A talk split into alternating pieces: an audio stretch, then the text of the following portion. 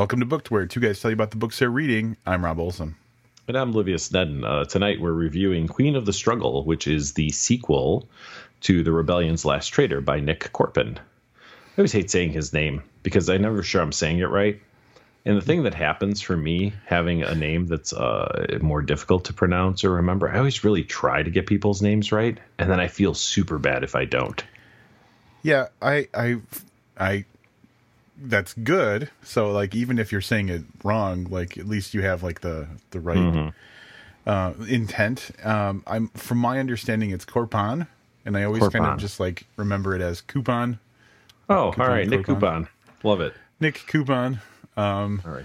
but like, so one of us is wrong, and um, and I'm sure he gets it all the time though. Like Yeah. with a name like Corpon. Yeah. So, but that not to get too far off. I know, like we literally just were like two sentences in, but I uh I go to I'm done going to this place. I think because the service there today was especially bad. But on uh, on my days off, I, I have a tendency to go get um a hot dog, like a two hot dog combo meal, at a place um very nearby. And the woman that works every Wednesday that takes my order is just, it's always like this really awkward interaction with her. And it's always bad. So I walk in and, and, and already like my lunch is partially ruined because she's standing there ready to take my order. And then she'll want to chit chat for a little bit and, and not with any concern if I want to chit chat or any, just like, you know, I, I don't know. Explain. At any rate, the point I'm trying to make is today their boss must have reinstituted writing people's names down. It's the kind of place where they take your order and they write it on a, on the outside of a bag, Yeah. But it's not the bag they give you their food in, which just seems terrible because it just seems like they waste a ton of bags. Like I don't understand the concept. So um, she goes, uh, "Can I get your name, hun?" And I said, "Sure, it's Livius." And her eyes, like she goes into like this panic mode.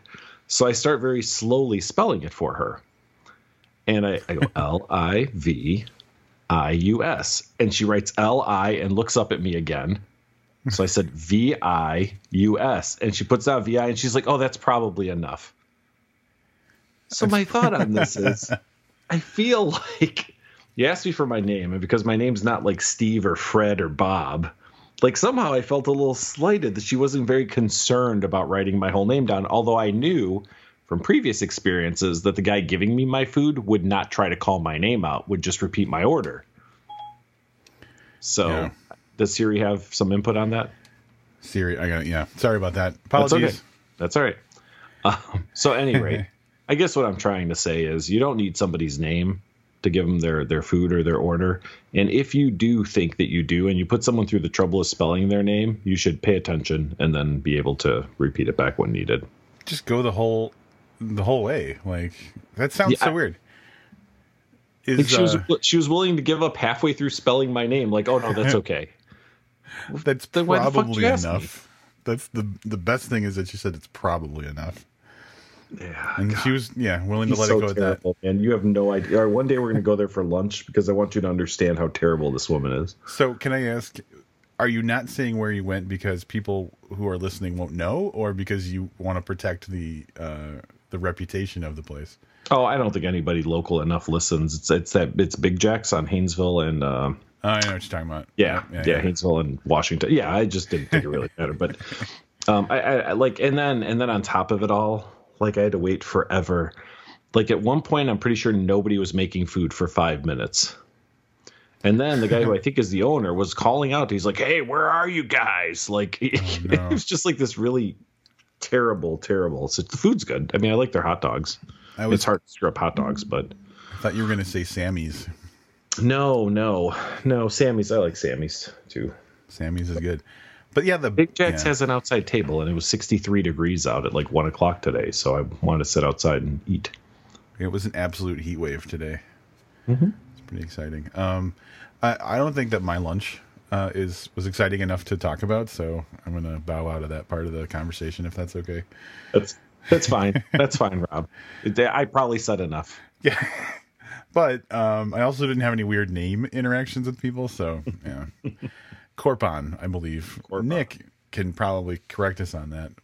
We got a 50-50 chance. Well, we have a hundred percent chance because one of us is saying it right. Correct. All right, tell folks a little bit about Nick and his sweet, sweet bio. Here's all right. So this is beautiful. Uh, Nick Corban is the author of several books, including The Soul Standard and Stay God, Sweet Angel. He lives in Baltimore with his wife and two children. So, a couple things missing. He didn't mention, you know, Queen of the Struggle. He didn't mention the Rebellion's Last Traitor. Uh, obviously, didn't mention the book anthology. Um, but otherwise, I think that's a pretty sweet bio. Yeah, he kept it very short and simple, so I yeah. love it. Unlike the names of his characters and locations in this book. Um, so yeah, we mentioned this was a sequel. Um, I believe a third book is forthcoming.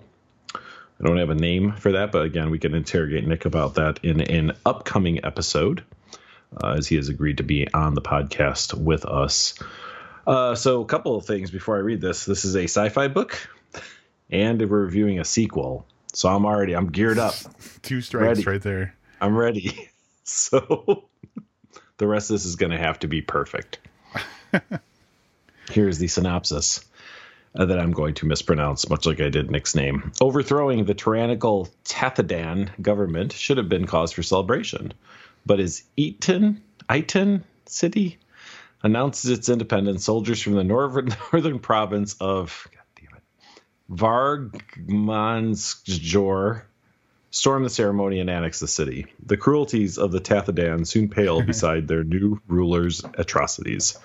Henrik finds himself resettled in the north in a city where the people seem happy and well until its labor camps and enslaved spirits come to light. The rebellion must begin anew in Eaton City and throughout Vargmannsjor. And now the stakes are higher than ever. That was not the smoothest synopsis uh, my that was not my smoothest reading of a synopsis ever. I mean, I think he did well, and I I think it bears mentioning that I believe this is the first uh, book that we've ever had a synopsis where some of the words had like the O with the line through it, or like the A with like the little like little bubble on top of it. You get so. the feeling that Nick was frustrated that there weren't characters that you couldn't actually pull up on a keyboard in naming some of these places. Yeah, why? I mean, like that's the thing. He did it by choice. He did. So it's pretty easy. I don't know. He. I will say that uh, I don't know how on a on a Windows computer, but if you're using a Mac, typically if you need like a specific accent or like you know symbol above a letter, just holding that letter down on the keyboard for a few seconds like reveals all the possibilities of the different like little like symbols you can put on top. of it. There's your watching, answer. I'm watching. Livius is just holding down the letter J, and I'm seeing like all these J's pop up on the document that we share. So, um, yeah. Uh, there apparently, is yeah. your answer. I know that that works on my um, that works on my Android keypad uh, yeah. on my phone. So, but mobile not, devices, but yeah, yeah. Anyway, uh, yep. it was his choice.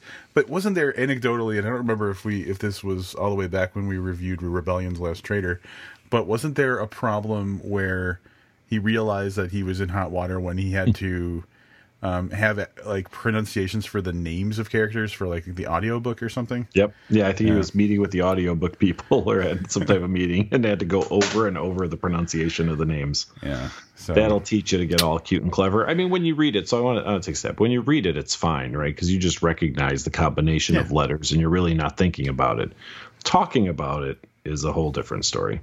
Yeah, because like I could that Vargman's Kajor, I could just in my mind could be like the northern province of you know, and like in my mind I see the word. I don't have to have it. Right. Exactly. Like a, yeah. Exactly. So being that it's a book, you probably can't fault him too much for it. Yeah. So like Livius said, this is the uh, the the sequel to the Rebellion's Last Traitor, which we did review. I don't know the exact episode number of that, but we reviewed that when it came out last summer ish, I believe. And um, just to catch up on that story a little bit, we the main characters from that story were Henrik and um, his his lady friend Amarian, I think is how we ended up uh, saying her name. This, so like when when we talk to Nick, it's just going to be like thirty minutes of just talking about how you properly say words. Mm-hmm. Um, and and they were crucial to um, overthrowing the Tathadan, like it says in the synopsis, and the story ends basically right at the point where the overthrow, like they've they've reached the tipping point where like they know that the Tathadan is done, but um, it kind of cuts off like very very very shortly after that moment, so we don't see in the first book any of that like elation or celebration and the fact that they've overthrown the Tathadan. We just see it up to the point where, you know, all right, we're good, and then story's over. If if my memory serves, is that correct? Yeah, it, it ended, um, I believe, with them. And again, this is a spoiler if you um, want to go back and read the last. Well, it, it added, it ended with the real beginning of the end of the rebellion, if that makes sense. Like, it, there was right. a there was a moment and a thing that happened that really signaled that they were going to topple the government. Um, this book picks up um, sometime later after they've kind of finished that process. Um, so right. it doesn't pick up like the moment after, but it's it's a, a months. I, I want to say it's months. I think it might even be mentioned in here.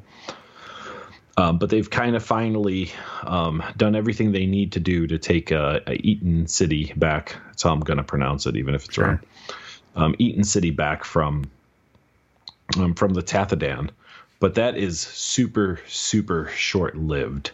So um, one of the the characters that came back to to assist with this rebellion um, was a, a Brigid, who is the like stepdaughter essentially of the woman that wound up running the Tathadan, correct?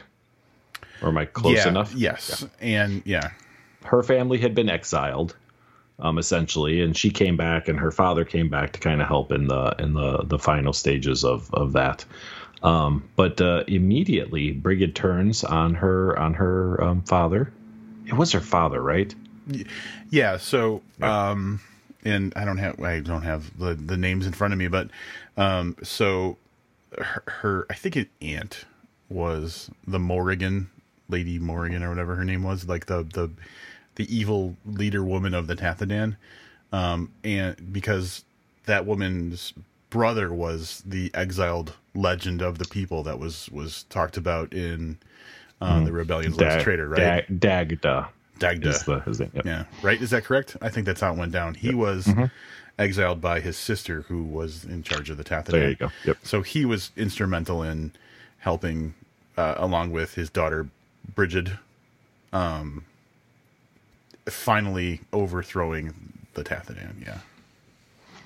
Uh, well, they turn on him and decapitate him.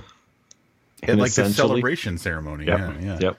And essentially, um, uh, immediately uh, take into uh, custody Henrik and Emirian, who are the, the true leaders of the revolution. So they've uh, overthrown one um, dictatorship um, in exchange for another. Yeah, and that happens like page like five. It happens immediately. So we basically open up with like they they catch up catch you up with like the oh we finally rooted out all like the final people of the Tathadan and and they're truly gone and now there's a celebration and ooh guess what they're gonna kill the people and now we're back in custody in this new um, new group is taken over. Um, that's like almost immediately. So in the first like four chapters, I think all that's done.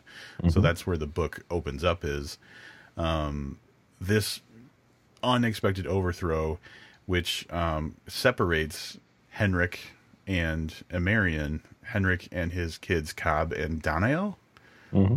Um, get taken to to one place, which is, as the synopsis says, like the the place to the north that's you know completely separate from um, City, Eaton, Eaton.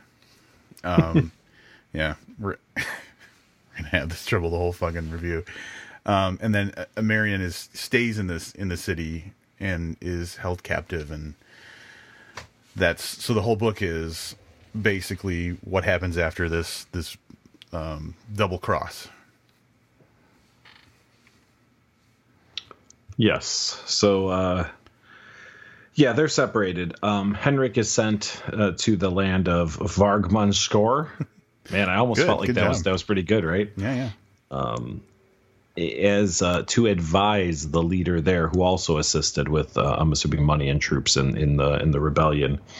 Uh, he goes obviously unwillingly, but once he's there, uh, he gets convinced that uh, what he's doing is kind of the right thing, and that those pe- weird people across the sea that he always heard of weren't nearly as bad as he thought, and things run much better there than they did in the you know broken Eaton city that uh, that that he lives in. So he kind of buys into that rhetoric a little bit and decides to to do some work for them in uh, you know with the promise that once he's done he'll be returned uh, he'll be returned home.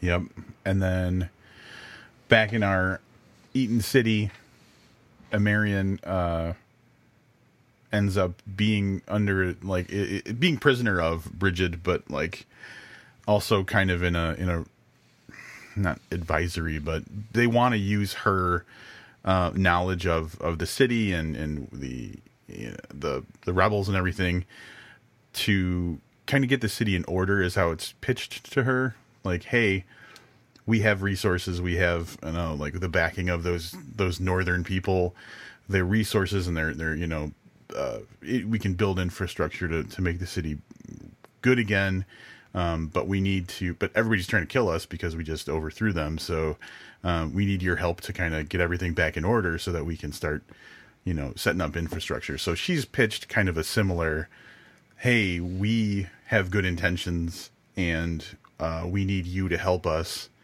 uh, get everything back in shape so that you know we can make the city good again. Um, which I think was kind of neat because that's just totally playing on their whole. Uh, everything's always been awful, and everything we've been struggling for is just not have things awful anymore. We're doing everything for the people, so of course the people who overthrew the city are saying, "Hey, our intention is to to make things good for the people." Uh, and you may think that we're bad people, but here's how we're going to make things better. Like to try and play on that that weakness of theirs. Right, and it was interesting to kind of um, see that side of it too. So you've got you know, the people you think are the bad people, um, who may or may not be. Like maybe they are doing the right thing, or maybe they're doing the thing um, that they know best to do. Yep. So I, I didn't think we were going to be able to talk about this. So there's a lot we're not going to be able to talk about, yeah. obviously. but since it's in the synopsis, we talk a little bit about, um, and maybe without spoiling too much, the enslaved spirits. Yeah, yeah. That caught me way off guard. Yeah, that was one of the reminders that we're reading sci-fi. I think. Yeah, yeah, and, and quite honestly, probably the only one in this book.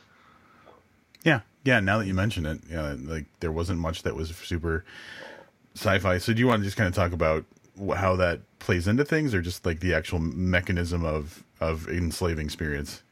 So um, the the uh, northern province of Varkmanjor, uh, um, one of the Beautiful. reasons that they're prosperous, um, or more prosperous than Eaton City, is that they essentially have a form of free labor.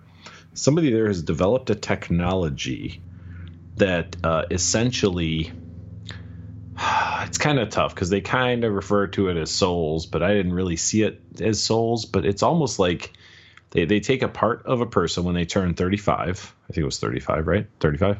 Yes. And create essentially like a like a dumbed down clone of the person, and that's what they use for a, a lot of their labor. And that also is a way the the process through which they use creates energy. And I thought that was kind of fascinating um, not just in that it was really kind of shocking to read in the book, you know what I mean? Like, kind of threw me off as the book's just kind of trucking along, and it's just a, a bunch of like rebel yeah. type, you know, real simple stuff that I could understand, you know, and, and there's this loop thrown in. That really brought up an interesting point of some of the people in that in that city, not just the leader, but there are other people that that honestly feel that that that part of themselves that they give up is a fair trade for what they get in return, which is you know heat and electricity and and some sort of you know security that right. there is a force that really doesn't need much because it's a, it's essentially kind of like a slave force, but they're not real people. Mm-hmm. So I thought that was kind of an interesting, you know, commentary. Knowing Nick for a few years, I'm pretty sure where he falls on, on that argument, and you know, even how he wrote this book. Um, but it is an interesting concept, right? So it's typically. I mean, the way I see it is, and, and I'm not, I'm not necessarily agreeing or disagreeing with it as a concept.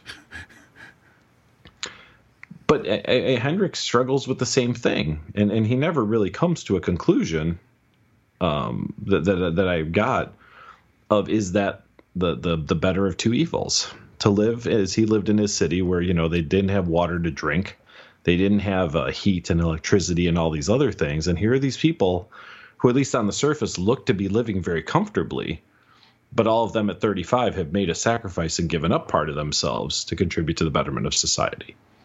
Yeah.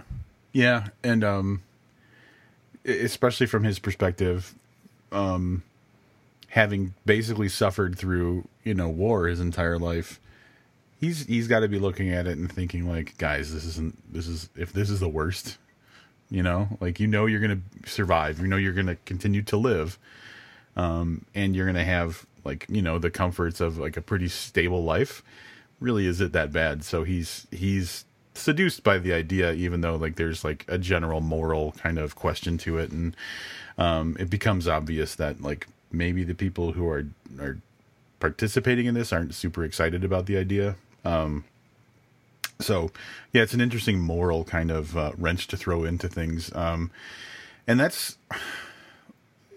I, I I really liked how Nick set up um, kind of a separate or like he introduced this moral question inside of a story that really didn't need anything like extra if if you know what I mean so it's it's you know good versus evil kind of playing out and that could have just been the whole story but like this was a nice layer to well this is what we think this is why we think the bad guys are are bad uh, or are they actually bad you know from the right perspective they could be good. So um, he did a really good job of of playing out like the whole moral good and bad and and how that twists people to you know maybe do things or or think in a way that you know just had we read the first book and someone said oh this is going on in the second book we'd be like oh that's interesting that that character went that way because i wouldn't expect that of them. Right and that's that's us. I think there are a lot of uh, moral quandaries that that pop up in the book and like you said they're not necessary but boy they add a great layer um, yeah. to it you know not saying that without them it would have been bad it just would have been very um, you know just kind of narrative storytelling um, yeah. where this is really in a couple places but in some thought-provoking stuff where i stopped for a minute and was like yeah i'm not sure how i feel about the, you right. know what i mean where it really made me ask like which side of this not necessarily this but um, you know, going back a little bit to, to the first book, you know, Amirian um, had killed somebody, and that comes up a couple of times as she's kind of questioning or kind of reliving that moment. And there are times where I stopped and thought to myself, like, if I was her, did she make the right decision? Was that an acceptable, yeah. um, you know, uh, action uh, based on you know what would potentially come from what would what would start from there? What would continue on from there for her? You know, for her fam- her her family, her people, however you want to look at it. So there was a lot of really interesting things that I don't I, I don't want to say they weren't present in the first book because mm-hmm. you know there was the whole and I remember I didn't get a chance to re-listen to our review, but there was the Hendrik Wallius yep. um, friendship that was super interesting because they were super close, but they both went different ways. And Wallius kind of went with the Tathadan so that he could have a better life for himself and his family. Um, Henrik uh, worked for them like he had to, but it was always kind of as a you know, kind of undermining them, so to speak. So there was a lot of, you know, moral questions there of what do you do in that yep. situation. Um, but this one really seemed to kind of bring all a lot of that stuff to the forefront of the story. Yeah, he did. Now that you mention it, like he did a good job of passing off those moral quandaries onto the reader in the first book. But like, yeah, I think even more so in the second book. And I wonder how much of that is because he had already established the world and we didn't have to learn all that stuff. And he was just free to and that's the thing I, I really don't like about sci-fi or fantasy stories in general is that when like you first dip into that the first part of the whatever story it's so much world building that like it it doesn't it feels like that gets in the way of just like having a story. Um so you know that's like it felt with the queen of the struggle since we already knew the world we were just diving right into just nothing but really like good meaty story. Indeed. Um, yeah. I don't think we could talk much more about the story. There are some things that go on with Henrik's kids that are part of the plot. Um, there are some new rebels that make an appearance that Henrik interacts with. So I mean, you've still got kind of that same um, that same rebel feel, but our main characters, uh, as Rob mentioned earlier, their views have maybe changed a little bit, which was also uh, you know kind of kind of cool to see. And that's and let me go back to something you said because you said you know good versus evil. Yeah. And then it turns out maybe it's not good versus evil. That's what was really interesting about this too. Not just from the standpoint of we're talking about these weird soul clones or whatever, but um, like I said, just the ability to see that the other side maybe has the same intentions. Like they want things to be good and they're not evil. They're just going about it a very different way. But depending on which side of the fence you're on, Yep. the other side's immediately evil. And I think that's, you know, I, I'm not going to get all political, but a lot of that is happening very much today. Yeah. Um, you know, not everybody who believes that there's a different way to do things um, than you is necessarily evil.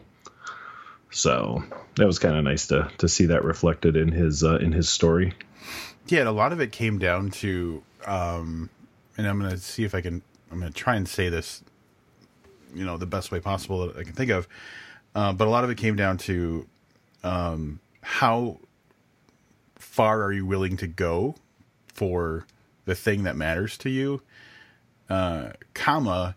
It turns out we're all capable of doing the bad thing, and um, it's it's just a matter of how we justify it in a way. Like everybody in this book has killed somebody um you know and it's just the what's the justification for it like is it because you're you're trying to fight for freedom is it because you know and and so that that was a, a unique that not a unique that was a lens that i thought was pretty interesting to see is like he would contrast something that you know one character did versus you know who a character who might be considered good uh, a character who might be considered bad did the same thing and like look at what was the reason or what was how justified was it based on like whatever the the, the situation was and really got you questioning like well yeah how easy is it to say that that person was good and that person was bad in this situation? Yeah.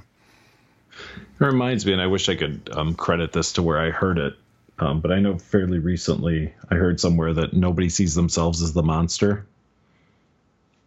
Yeah. Um, and, and I want to say it was in relation to people, but I think someone was making a, a um, you know even a reference to like movies and stuff like like even the the bad guy in a movie doesn't see himself as the bad guy. right And yeah, yeah, so super interesting. Um, I would have always picked the the bad path. So every time I ask myself a question about this book, I was like, shoot that bitch right between her eyes. yeah That was usually my answer. Yeah, so it kind of pushes you into that um, self reflection. Not only you're trying to figure out how you feel about what the characters did and why, but like Livius was saying, you know, how would I have acted in that, and and how justified would I have felt? How much guilt would I have felt, and you know, after the fact, and things like that.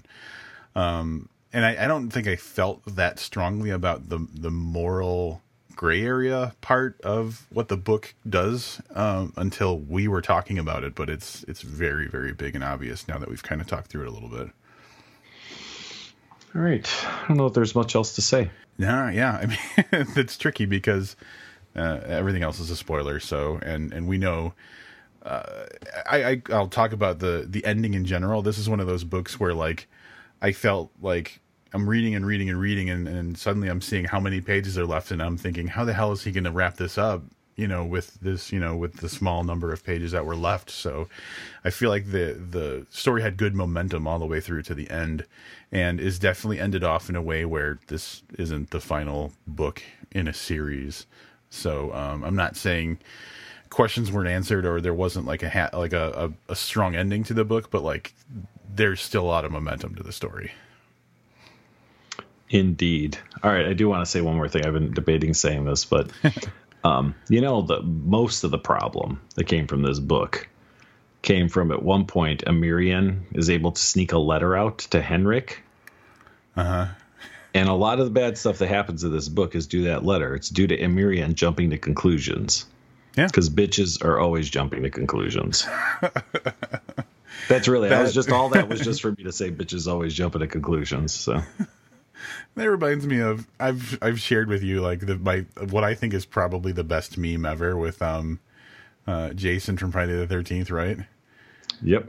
Like bitches always tripping yeah. over shit. Yep. It's like for it's just a picture for the listeners. It's a picture of Jason and it's it's there's like two different groups of text and the first one says like oh she's running away and then the other part is i'm gonna wait till she trips over nothing bitch is always tripping over nothing oh my god. that is like the height of comedy and wit right there. It is absolutely. Um let's do let's do uh all right. Because you brought up jason and because this is timely or at least when we're recording this it's timely. Did you see that someone in minnesota mm-hmm yeah. put a full size statue of Jason underwater. just, yeah. Which the problem with it is, is that it got that, that information got out because now people will go there just to see it, and right. nobody is going to stumble onto it by accident, if that yeah. makes sense. And like so, um, underwater shit their pants. Yeah. Yeah. That is uh, that is pretty hilarious. I I, uh, I was a big fan of the early Friday the Thirteenth movies. Those, yeah, they're they're good. Um, mm-hmm. and yeah, can you imagine though? You're at that lake and you're just like, I'm gonna, I'm gonna, you know, it's a nice sunny day. Water's really clear. I'm gonna go, you know, do a little swimming around underwater. Mm-hmm. And there's Jason. You and I would have never found that Jason ever. No. ever. If, unless you can see him from the beach or like yeah. from the from the shore. That's funny. Yeah, that was cool. Um, why don't you go ahead and wrap this one up? All right. So uh, anybody who's been a longtime listener will know that we've always had um, a good relationship with the author Nick Corban, and and I'm pretty sure that I've anything that we've talked about of his, I've I've reviewed very favorably. So going into this book, I was you know I was looking forward to um, a story that I would enjoy, um, and, and listeners will also remember that Livius and I aren't super into sci-fi or fantasy books, and this is definitely sci-fi.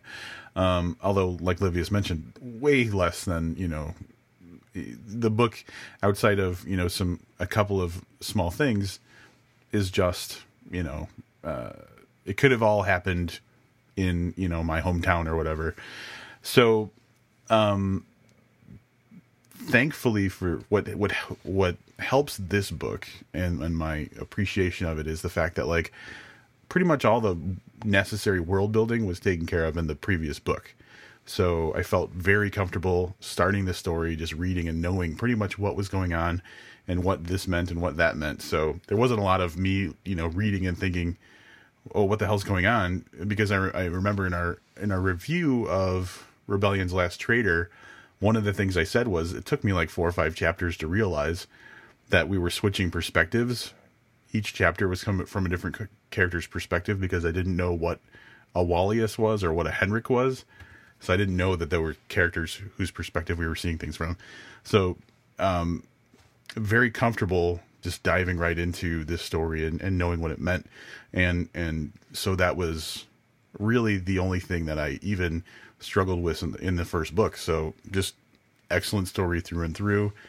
Um, he took this story in a, in a direction I really didn't expect um, which threw out a lot of the uh, moral questions that we were talking about and everything. So I thought the story was really good. I think the further development of the characters and challenging them in ways that we weren't expecting was really good.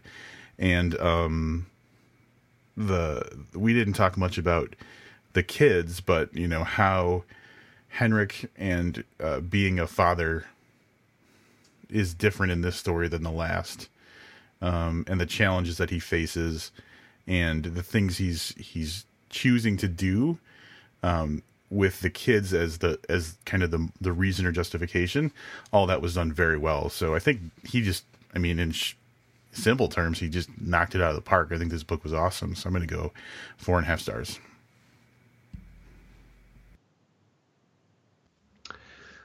Yeah, this um uh, not not to keep him from winning any kind of science fiction award, but uh, yeah, the the book is barely sci-fi. Um, the the first one too was very very light in the sci-fi category. So as I think back through it, there were a lot of weird names.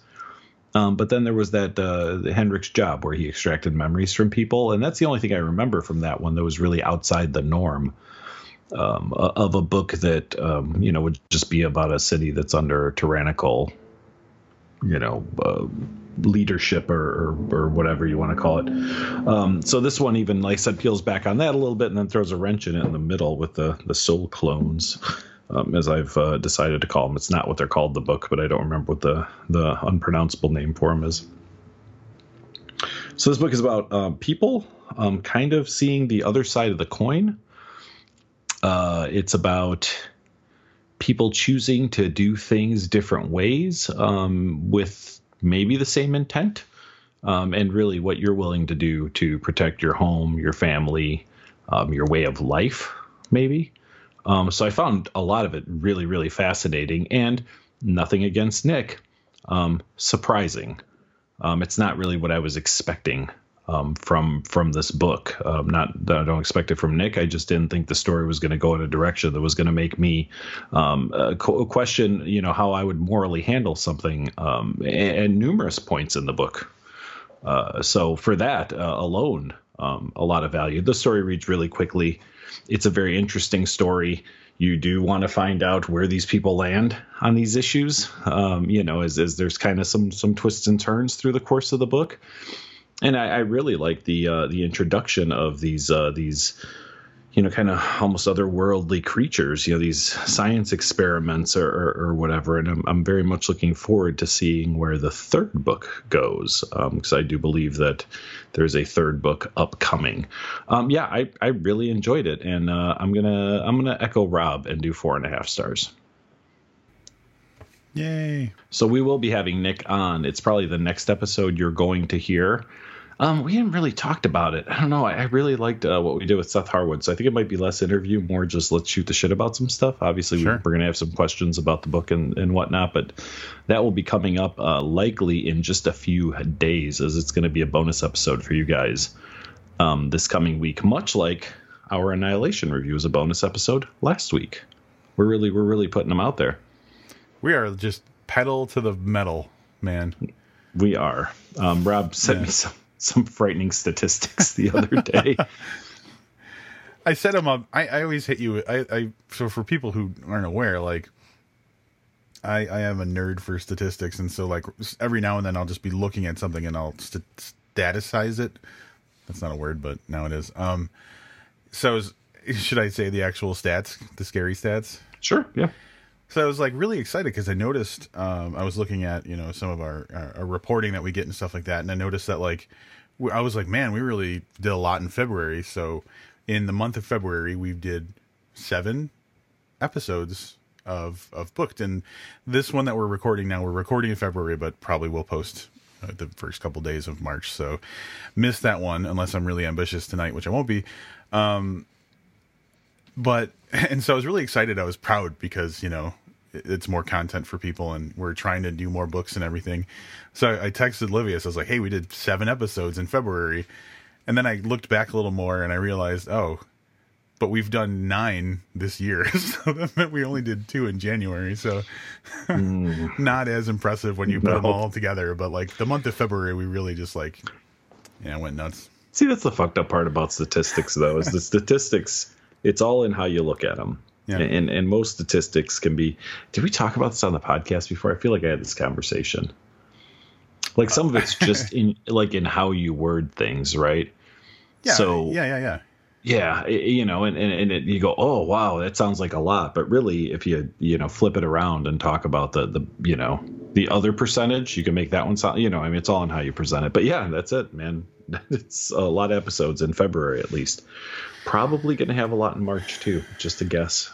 Yeah, I, I get the feeling that um, that's going to be the case. So, like, this episode is, I think, 385 for us, which means we are so close to ticking over into 400, um, which is awesome. And, mm-hmm. uh, you know, there will be 397 episodes more than Livius ever thought that we would have. That's correct. um, Rob, I would like to. Um, I'd like to give you an opportunity that you probably that you probably didn't think about taking yourself, and uh, this might be the only time um, that we ever do this podcast that you're going to have a, a, real opportunity to, to talk about your your hometown, where where where, where you grew up. Oh. So what yeah. listeners may not know is that Rob's little hometown, hometown has received national and probably international coverage at this point. Yeah. Yep. Uh, do you want to do you want to share with people where, where you come from?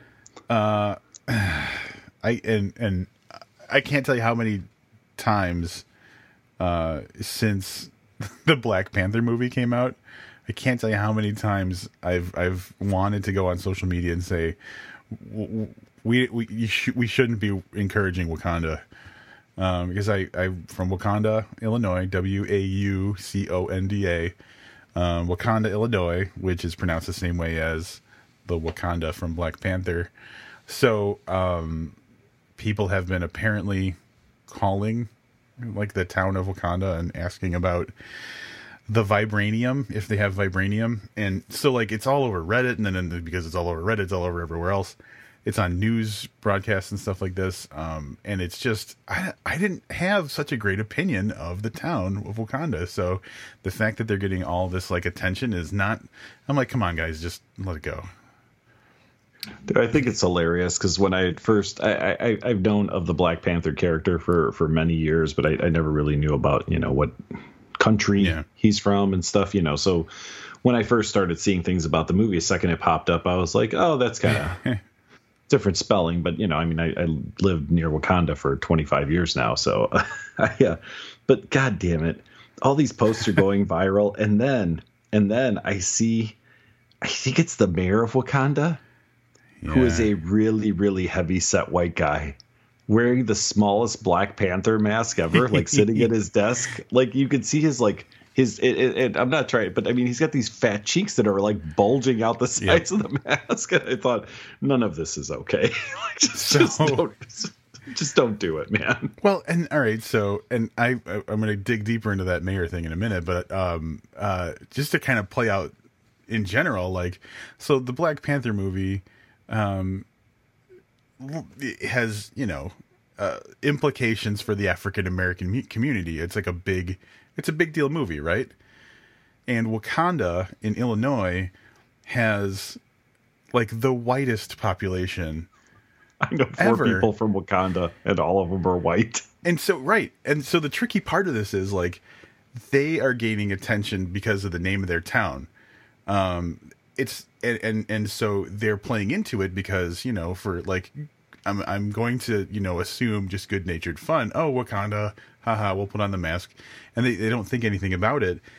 But people are criticizing them for being like insensitive or racist, even at some points, which is just. Did somebody actually do oh, that? Oh, I've seen. Yeah, I've seen some. Oh, serious, see, like, I haven't seen that. I just looked and I was like, this poor fat old white guy shoved so, himself in his Black Panther mask. Yep. So I've seen a little bit of that, and hopefully that's not a big thing because you have to think, regardless of whether they play into the the similarity in name or not, it's going to be people associating that town with the movie no matter what. So whether they ignore it or they, you know, kind of goofy put masks on and put photos online, they're getting that attention no matter what. So I don't think that they're like intentionally saying, "Oh, we're what kind, whatever." I um, can't believe it. All right, I, I guess I it. believe it. I just I hadn't seen it. Here's the thing, and this is gonna blow. This is gonna blow your mind. So the mayor of Wauconda, he is the stepfather of Adam and Oshkosh, whose legs don't work. Holy shit! I yeah. did not know that. Yeah, so that so like you've probably seen like the the photo that's multiple panels and everybody's like in a different like you know police car mm-hmm. or like the yep. like the, the hot dog stand or whatever. Um, so the, in the center is the guy who's the mayor. Yeah, that's Lincoln, and um, he's he's uh, he's Adam's stepfather. So I've known that guy since I was a child. Dude, and that actually puts you in the Marvel universe. I think. I think yeah, I'm officially. If you know the mayor of Wauconda since you were a kid, yeah, and you're gonna have a walk-on role in the next Avengers movie. Yeah, yeah, and so like, and that's the thing. He, you know, I, this is no comment on the character of of you know the mayor of Wauconda at all, but like it's nothing I would ever brag about, like knowing him. So like that's why I'm like, let's just let this thing die because I don't I don't while I I have an association that I don't want to like blow up uh, over. Um, sure.